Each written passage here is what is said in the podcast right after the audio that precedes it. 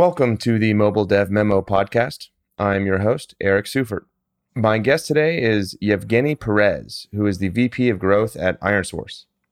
Yevgeny oversees all mobile product strategy as well as IronSource's Innovation Labs, an internal team dedicated to conceptualizing and executing on innovative industry first products that anticipate the needs of the market. I've known Yevgeny for some time, and I consider him to be one of the smartest people in mobile ad tech. So I was very happy to get him to participate in this episode of the podcast, in which we discuss the Android Privacy Sandbox. The Privacy Sandbox for Android was announced by Google a few weeks ago, and it was announced to not very much fanfare. I wrote an article about it on the day that it was announced, and I didn't see much alignment in what I wrote and what some other outlets had written in terms of what I believe to be the impact of the privacy sandbox as well as the potential. In this conversation, Yevgeny and I discuss the various proposals contained within the privacy sandbox for Android, as well as the differences between some of those proposals and what has come to materialize with Apple's app tracking transparency policy on iOS. This was a great conversation. I very much enjoyed getting Yevgeny's insights on this topic, and I believe that you will too. So, without further ado, please enjoy this conversation with Yevgeny Peres. So, today I've got you on the podcast to talk about Google's privacy sandbox for Android. But uh, before we get to that, how are you doing generally? Where are you? Are you still in San Francisco? No, actually, I'm in Israel. So, it's, uh, it's a bit later, but I'm back in San Francisco next week for GDC. Are you based out of Israel now, or did you yep. move back? Or? Yep. Oh wow. Moved back uh, last year. Yeah. Oh, I didn't know that. Well, I'm sorry about the time for this call. Then it must be very late. Yeah. Oh, good. Oh, good. Okay. Uh, let's do a lightning round then. I'm really excited to, to chat with you today. You know, I consider you one of the smartest people in mobile advertising. You've always got great insights. I always learn a lot when I speak to you. And so the privacy sandbox for Android announcement was a weird one because I feel like there was like torrents of press that came out covering it like the day that it was announced. Mm-hmm. The coverage was, I felt like, pretty insubstantial. And also, I feel like I didn't agree with like the general takeaways from a lot of the coverage, which tended to be like along the lines of, you know, Google just introduced ATT for Android and here comes the apocalypse and all that kind of stuff you know, my own coverage I felt like was much more nuanced and technical, but that's not really good for driving clicks. So I thought it would be nice to just speak with someone very knowledgeable and we can unpack all of this in a longer discussion.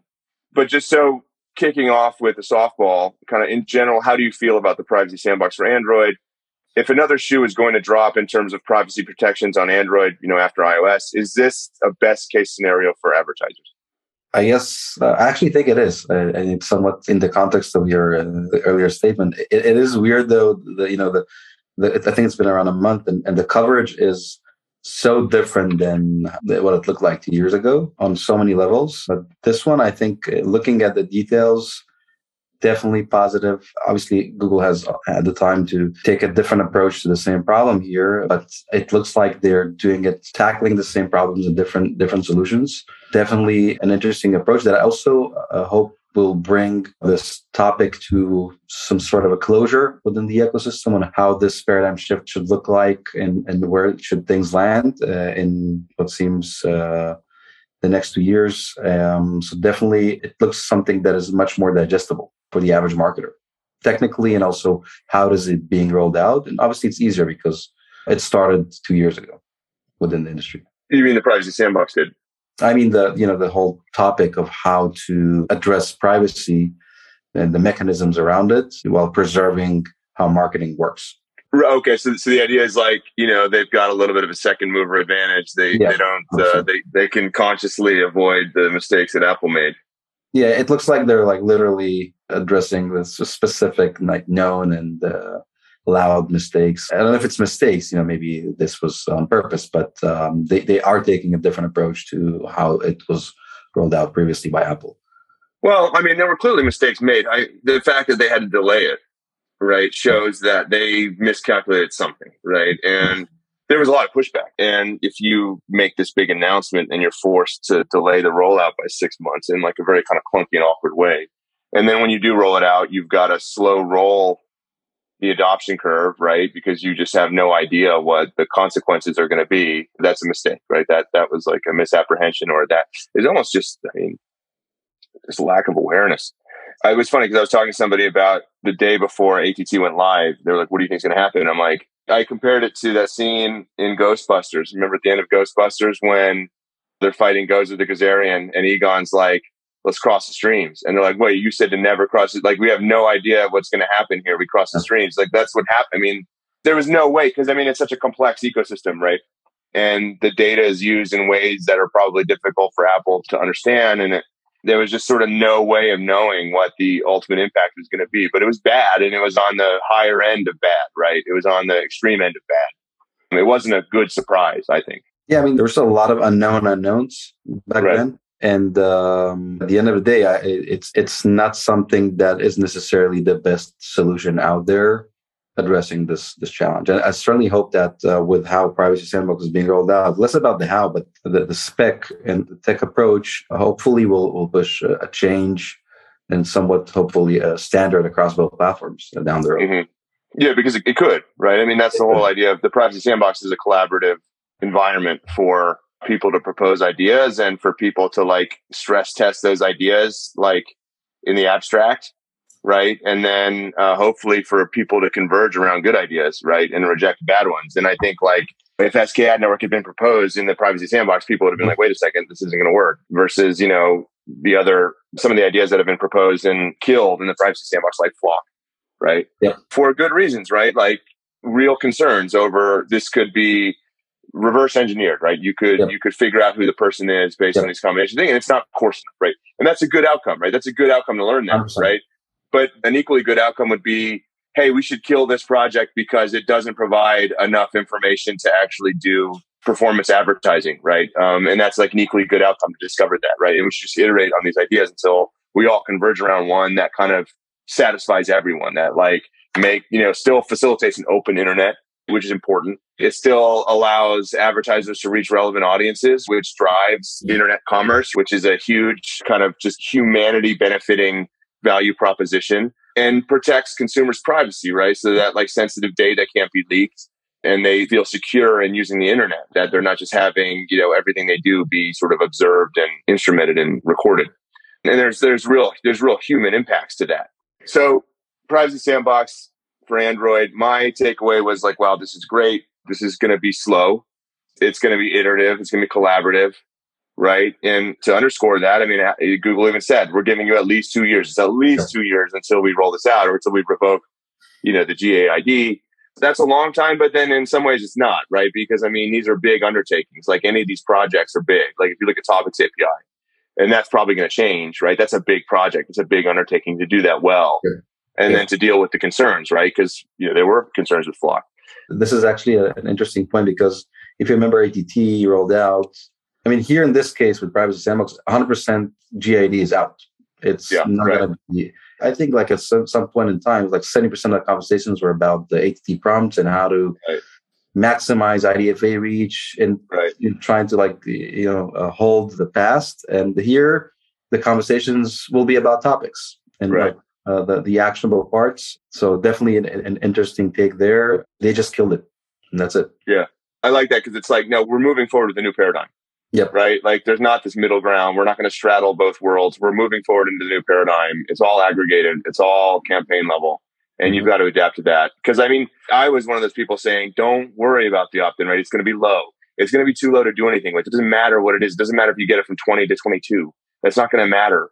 You know, I wrote this article, um, you know, opt in rates are irrelevant or whatever. And it was mm-hmm. just like, it's a two sided marketplace. So even if you have a high on opt in rate, like if you're buying from a big publisher that doesn't, it doesn't matter. Yeah. Yeah, I understand why people were somewhat in denial, but uh, now it's going to be easier, I think.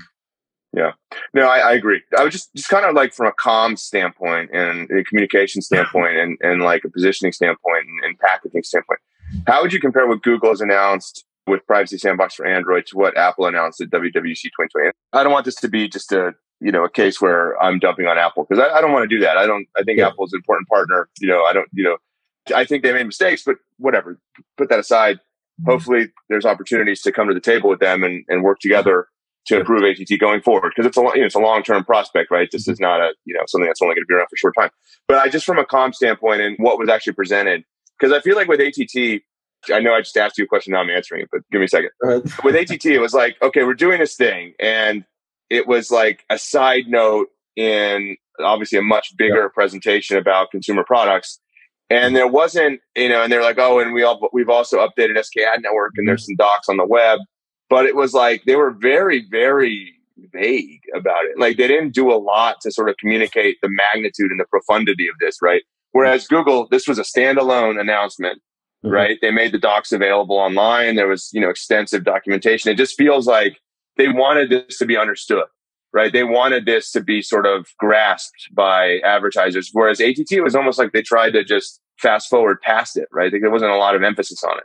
I would just like to hear your thoughts on that it's easier with the second mover advantage here and obviously the platforms are different uh, you know huge respect for both platforms obviously google is much more embedded to advertising but you know if you're comparing this uh, apples to oranges i think the the fact that there's a clear timeline the documentation is extensive the combination of you know what will change and what are the solutions provided and, and it's called a proposal Right. And every page has the first thing on each page is like I think it's like a huge provide feedback button.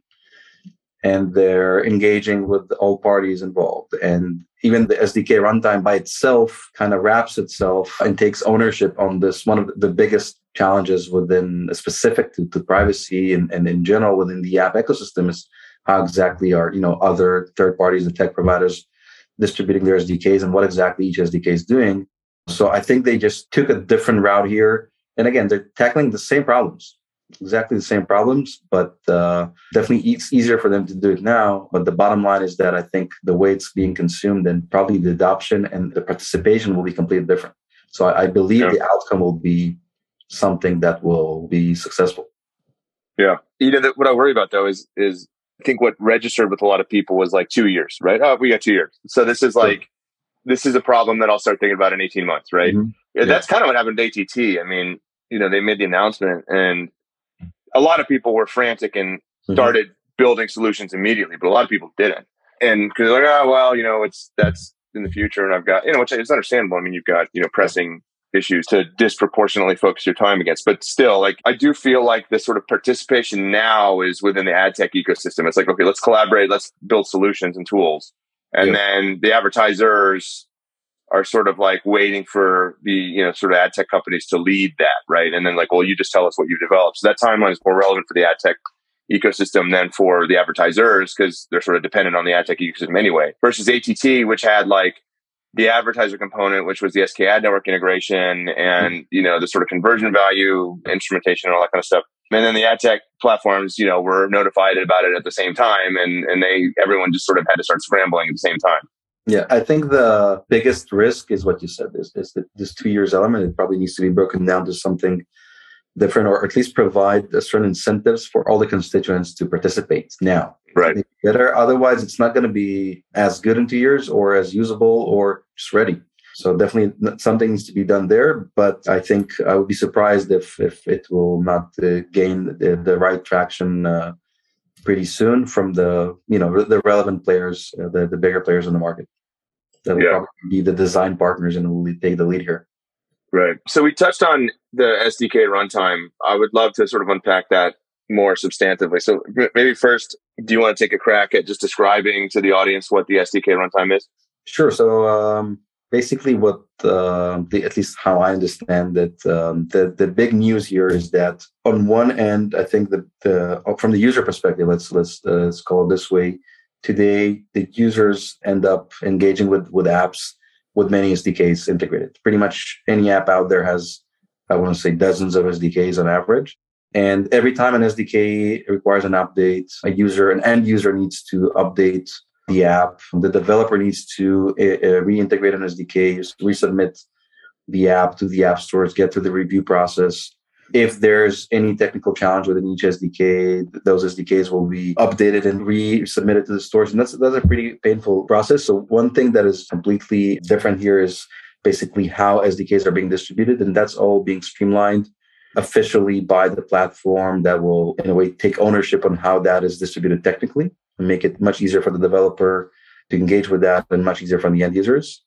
And I think uh, when it comes to uh, privacy and in general how SDKs work today, every SDK out there in each app has the same permissions that the, the parent app has. And it kind of operates in the same technical memory storage environment, which is just doesn't make sense on many levels. So I think that's that's a big change there that I personally was waiting for very long for many reasons. And I think that's just great news. At the end of the day, the way SDKs should operate uh, should be different than how it is today definitely distributed. So I think this is where also I think perhaps Google, the way they take ownership here uh, in, in how they connect between the developers and the third parties that provide those SDKs, I think will, will yield better SDKs, better user experience, cleaner SDKs, less fraud, less, you know, privacy related issues. So it looks like it's a win-win-win situation there, but definitely something that is innovative, you know, in one way, but just makes sense that this is how it should work. Yeah, I mean, I think what's nice about this is it's just a big win. Like you said, it's a big win for developers. It's like I, I never have to update my app yeah. when an SDK update happens again. That's amazing. Okay, so, so, like what Google has said about this is like we're essentially going to run like a, a, parallel SDK store in essence, right? Mm-hmm. In effect, it's like a separate store, right? And then we can evaluate these SDKs ourselves mm-hmm. if we need to, and again to prevent fraud or whatever, like just to just to understand what they're doing. My understanding is like so the app developer includes some kind of schema in their submission and says, okay, I need, I'm, I have dependencies on these SDKs, this, this, this, and this. And so when the user downloads my app, bundle those SDKs into the app and then just bundle whatever the newest version of that SDK is, right? Um, yep. So that's why you never, ha- and then that happens kind of right before install. So instead of doing like the compiling mm-hmm. before upload, the compiling happens right before install. But what happens? So if I'm a user and I download an app and then the SDK updates itself, does Google play automatically update that SDK in my instance of that app on my phone? Honestly, I'm not sure on, on the technical details there, but my understanding at this uh, stage from you know uh, reading the documentation only three times that the SDKs, um, as long as they don't break their functionality, so they you know they don't provide any additional new new APIs within the SDKs, it should be seamless. But um, at, at, least I want to hope that not, it's not only uh, that, but also theoretically, each device has many apps that use the same SDK. So perhaps in the future, they will all engage with the same NDT without, you know, being downloaded 12 times. Perhaps it's some sort of a store because it takes storage. You know, there's, I'm sure there's some, some complexities there, but uh, it's probably cleaner because at the end of the day, you know, those SDKs are, you know, it's an ad player. So why, why should you download it 12 times to the same device? Right. So I'm, I'm sure there's more room to innovate there. But at this stage, my understanding is that that it will would update seamlessly. Yeah, I mean they make the point in the documentation is when these updates don't introduce breaking changes, yeah. right? It'll just get updated. Okay, it'll it'll proliferate out into the apps. Do you think iOS will follow suit? Do you think Apple's going to announce something like this? I sure hope so. I think they should because I, I, I think it, it addresses a, a, a lot of their concerns and um, it just doesn't make sense that you know all the tech platforms out there that are providing these SDKs that are you know powering those apps, the distribution of those SDKs is not that that streamlined. Mm-hmm. That's one, and the second part is that it just doesn't make sense that SDKs will have the same permissions. Think about you know SDKs that have you know apps that have you know um, microphone access, whatever. I don't know. Right. Uh, it just doesn't make sense right, for right. an SDK to do more than just show ads. Yeah, I mean that is kind of like a design flaw, right? Exactly. This might sound trivial to people that have never worked at an app company, but it is enormously irritating when you've got to do an app update every time. That takes up develop like real development yes. resources. There's just like this kind of running tax of like every single sprint. You've got some amount of time that needs to be allocated for updating SDKs that have been with new versions, right? And it's just, it's super irritating. I think the level of confidence in every SDK, significant SDK partner out there will be much higher. It's easier to fix things. You know, the risk is lower, the friction is lower. You know, on the other end, it's going to be easier to distribute the SDKs. You know, mm. uh, it's just going to be easier, less friction. Yeah, so I'm with you. I hope Apple does uh, does follow suit. Okay, so let's switch gears a little bit. So, Topics API.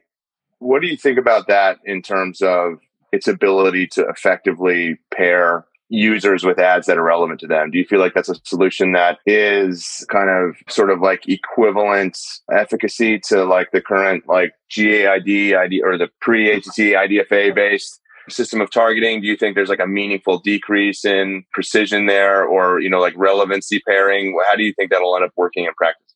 I think that in general, it's a very positive addition because at the end of the day, you're trying to figure out which ad to show to a certain user. And um, there's a big differences between how each platforms operate and what are they leaning on, you know, in terms of their first party data and, and other signals. And with the, you know, with the demise of GAID and the introduction of topics, it will introduce a new alternative there that will level the playing field. And it does uh, provide pretty much what's needed uh, while preserving privacy. So the best thing possible is basically understanding the topics. It's not about necessarily what that user has done in the past because that's no longer possible, even with how topics designed specifically to prevent that. But it's more around the combination of what is that user interested in, you know, with other contextual signals. And that's big. I'm looking forward for that. And I think it's a big opportunity for the ecosystem and also from the user experience. I mean, I personally, as a user, whether it's on Android or on, on iPhone, in many cases, I'm I'm you know I'm getting irrelevant ads. And mm-hmm. I think that that's definitely you know there's removing the GAID, but the, the alternative is how do you keep showing relevant ads? Because I think a big part of how the internet works is not only about you know monetizing through ads, but also you know it's not not necessarily about the CPM, but but it, it is part of the user experience itself. So when you're consuming content that is monetized by ads, you want to see relevant uh, things. You know, there's, uh, I guess we'll talk about Fledge as well, but Topic specifically addresses that elegantly. And I, I think it can actually be an opportunity, even better yeah. than. Yeah, I mean, I think for gaming, Topics API is, is probably going to work really well. Yep. Right. I mean, they haven't really, you know, they said, um, I just pulled up the documentation as we're talking. You know, they don't have a taxonomy published right? So in the current proposal, the initial taxonomy will include somewhere between a few hundred and a hmm. few thousand topics, right? So my sense is that gets pretty granular if you talk about gaming subcategories, right? And that's super helpful. I mean, that's a great input, right? If you know, like this person likes strategy games, that that goes a long way in targeting, in, in, in providing, exposing relevant ads to that person. That'll be very, very valuable for non-gaming. You know, the thing about gaming is such a big, and I always talk about how, you know, the reason ad networks could be really efficient at delivering ads to users within the sort of scope of gaming without needing to build the sort of profile based banks of data about their past interactions is that gaming is, is very deep as a category. So there's a lot of subcategories, right?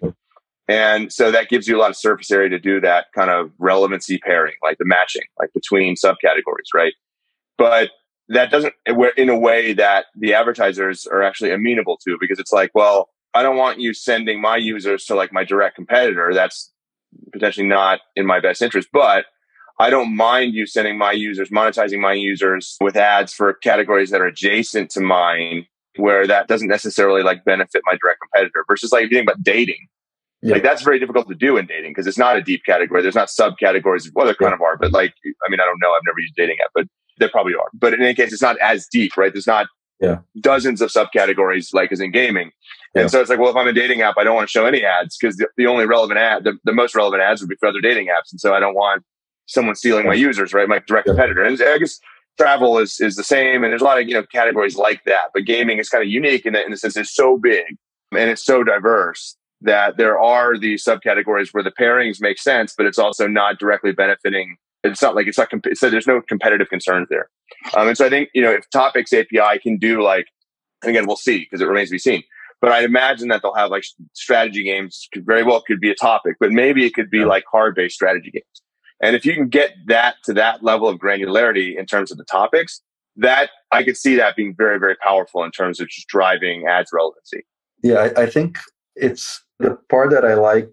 I mean, it very much depends on the topics, but assuming the amount it will be as granular, is that it's about the everything you have on the device and your top the topic. So I assume you know, a single person, you know, that has a dating app or two, those topics will be out there within the context of gaming. That's at least how I understand it. So if you even if you're playing a game and in your topics is travel and dating, so it is an opportunity for travel and, and gaming.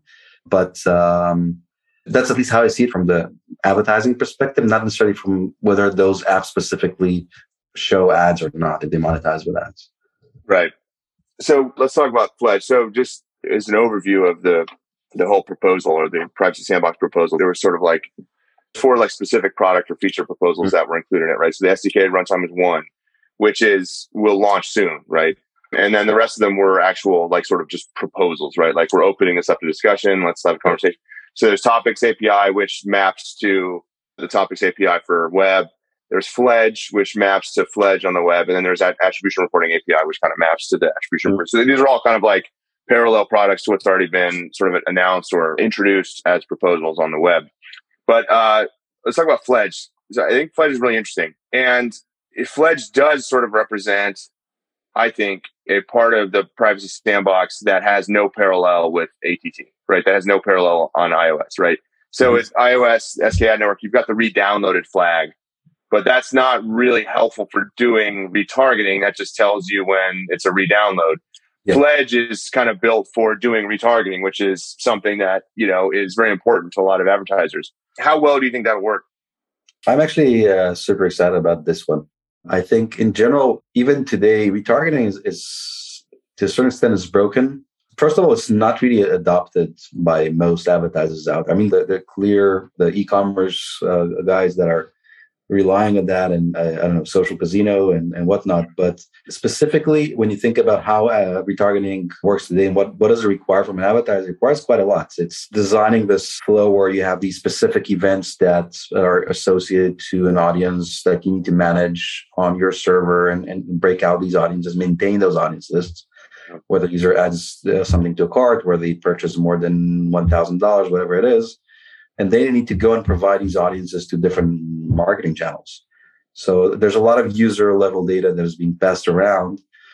And uh, it's uh, complex in terms of workflows and processes, but also I think it's a bit risky for some advertisers. At least it's perceived that in some cases it will be used against them. So they will start sharing those device IDs out there. Right. It will be used against them one way or the other. And Fledge addresses, I think, both of these challenges pretty elegantly. One is that as the advertiser, as you're designing your events and, and kind of integrating them, at the same point in time, you can, on the client's uh, execution code, literally assign a user to an audience and remove a user from an audience. So if I add something to a cart, I'm now in, the audience of people that added something to the cart. If I purchase, I'm no longer in that audience.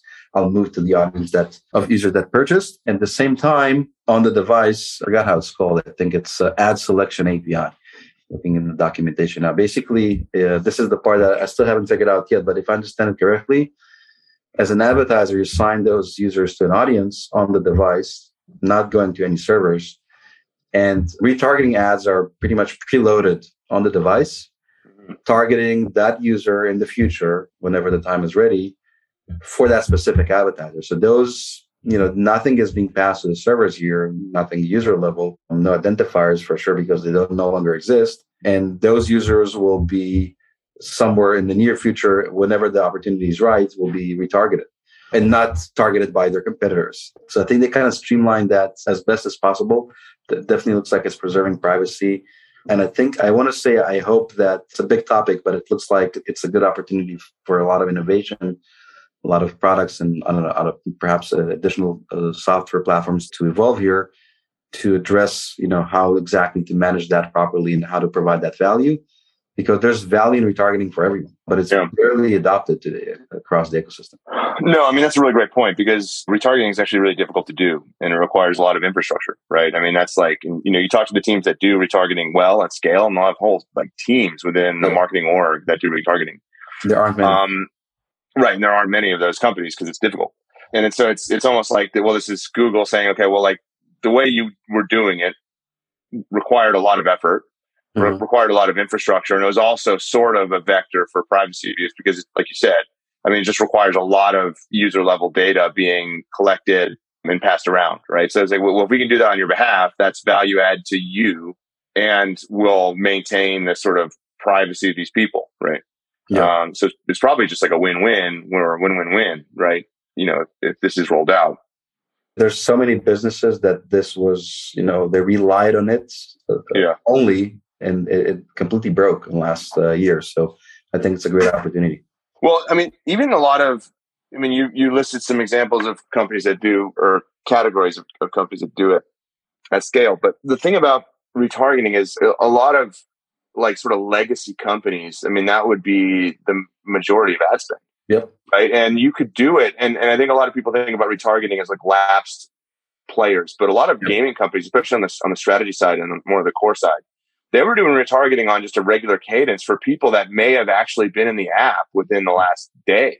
Yep. It was more about getting them in the app at exact moment, right? To push them onto the events timeline, right? Like the, mm-hmm. the live ops events timeline. But then if you think there's, you know, some, some categories of like, you know, like again, going back to like dating, there's just a, a sense that these users, you know, need to be brought back on a regular basis to get them to use the app to almost create that habitual uh, usage profile. Right. And so like doing retargeting is a good way of doing that. Right. And also to make sure that they're using your app instead of the competitor. Like if you're in a, if you're in a category without a lot of depth, like there's almost like a defensive use case there. Yep. Like it's a defensive strategy that you can employ. Yep. And, but it's like, well, okay, if I don't have a huge team, how am I going to do that? But uh, what's nice about this is like, well, okay, we'll abstract that away from you, mm-hmm. do it for you. And in the process of doing it, we'll sort of protect the user level privacy and make sure that it's done in a, in a sort of responsible way. Okay. Uh, so moving on to the last kind of feature that was unveiled in the announcement is uh, you know the attribution reporting API. So I think it's impossible to not immediately draw a comparison to SKAdNetwork. So maybe just to start just to kickstart this, just what how would you compare the two? Yeah, it is it is impossible not to compare the two. I think the biggest difference I want to say is that it's not as disruptive, or uh, to a certain extent, not disruptive at all uh, compared to the current tech flows. The biggest uh, surprise, at least with how we got used to from last two years, is that you can get a, um, a signal, a conversion signal, pretty easily once an install happens in terms of the attribution itself. So you know that whatever that impression on that topic uh, within that app that was served uh, two hours ago, it worked, and it's it's a very important part of how the app platforms are used to work getting that real time signal. So I think that's a big, big item there. And again, there's no GAIDs, there's topics, there's SDK runtime, and how that is combined. Privacy is preserved. So I think that's that's a big win. And uh, I think when, when the combination of these elements. So basically, postbacks can facilitate click IDs. It is somewhat more complex in how I think things are implemented, and I think Google also kind of tried to address the the, the, the advertisers, the, the different platforms different attribution structures, models, uh, MMPs as well. So I think the documentation is definitely more complex, but that's one thing that is thing is big. I think the the part on, on how the the conversion value and its equivalent is structured is at, at least I think one of the biggest challenges with conversion value was the time limitations yeah. of timers, the timer one, timer two. So basically, we're pretty much able to capture the first 24 hours mm-hmm. 100% of the cases and all the rest was a big struggle is a big struggle and here it goes deeper up to 30 days and there's more than a single event so you don't need to like yeah. strategize should i send it later or not up to three signals uh, within 30 days max two up to two days up to seven days and it's a, con- a configurable third point so it can be day three that's what you care for can be day 14 can be the day 30 whatever it is and i also like the part that was a big challenge with Conversion Value that you needed to create a strategy that will fit all of your marketing channels. Right, uh, right. That signal was going everywhere in the same way. And here you measure everything just like you're used to, not disruptive at all. Each marketing platform will get the signal that they care for, that they will prioritize in the relevant time. It will be actionable, will be anonymized. You won't be able to, you know, cross-reference and figure out exactly who that user is, which is great doesn't really matter as much anymore because you don't even it's not as actionable without the GAIDs, and um, it just provides the confidence to keep spending. I think, especially with the aggregated part, which is just gives you a full picture. Basically, it's day thirty ARPU measurement, and when you connect the dots, it becomes ROAS. So definitely different there. There's a lot of technical details there that I'm sure I haven't figured out yet, but it's uh, it just looks actionable and, and less disruptive. And I think also the part that they cover app to app, web to web, web to app, app to web, and all four permutations of app and web, I think also was a big part of what Apple struggled with, and, and um, it, kind of put the, the wrong perspective in Apple search ads, I think, as well, which couldn't use SK Network because it's not really as app to app as all the rest of what SK Network is measuring. So I think it's uh, something that will be much easier to adapt quicker. Definitely a positive uh, outlook on that one. Yeah, I mean, my sort of read on SKAdNetwork is, you know, if you had like a book that was called like, you know, whatever, practical approaches to preserving user privacy and digital products. And you just like flipped through the book and pulled out every single approach that was articulated and combine them all into one framework. That's SKAdNetwork, right? You've got the limited dimensionality of campaign IDs. Mm-hmm. You've got the timer system, which is a, just a disaster, prevents even just cohorting. You've got the limited granularity of the conversion values, right? Which is the six bit system. You've got the privacy threshold. I mean, you've just got all of those things like in combination mm-hmm. dilute the signal to such an extent that it's basically there's very minimum minimal value that that is sort of extracted from that from that framework. And you know what I like about Google Google's approach here, the attribution reporting API is like so. First of all, right at the gate, supporting view through. Right, they have was it was three triggers for click. Two, they said two to three for view. Right, so right out of the gate, they're supporting view through. They've got the multiple attribution windows, but those are fixed. Right, so you can still do the you know you you still have some sense of cohortability. And then, yeah, just the multiple triggers. That's so valuable, right? Yeah. It's, you know, to your point, it's like the conversion value lot, like what it ended up being was just like everyone was like, okay, let's just front load it and let's try to get it done in you know in 24 hours, right? Because that's all you know we need to get the signal back, and and also like anything that happens later, you're fighting against the retention curve, and so then you don't you know it's going to be very difficult to trigger the or to sort of uh, satisfy the privacy threshold.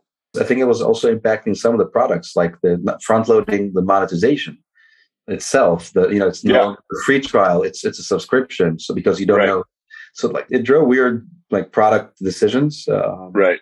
No, but that, that's what I mean. That's what I mean. Is that just changed the uh, the product design calculus? Like we've got to front load all of this monetization, and that's probably like I don't know if that's a, the best user experience, right? But it's just what's necessary because how do you grow a product with ads? Right? That's it. But yeah, I'm I'm really excited by this, and I hope would be that you know this does influence some of Apple's later iterations on SKAdNetwork, and they do take some lessons from this, and they do sort of improve SKAdNetwork yeah. as they see that wow, advertisers are responding really in a really positive way to this, and it's actually very useful. And also, hey, by the way, it's preserving of privacy, right? I don't see that the SKAdNetwork approach compared to this is sort of like much more meaningfully protective of a user's privacy, but it's just going to be much more functional, is my hypothesis. I mean, I don't know. We'll see. It remains to be seen, but where can people interact with you? Where can they engage with you? Where can they discover you? Uh, how can people catch up with you on the internet?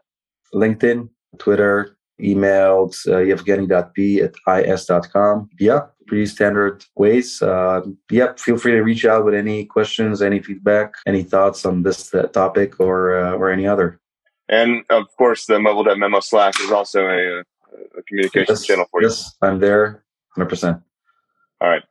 Well, Yevgeny, appreciate you taking the time out of your evening to chat with me today. Uh, really enjoyed this conversation, and I'm sure uh, everyone listening did too. Thank you so much. Thanks. Take care.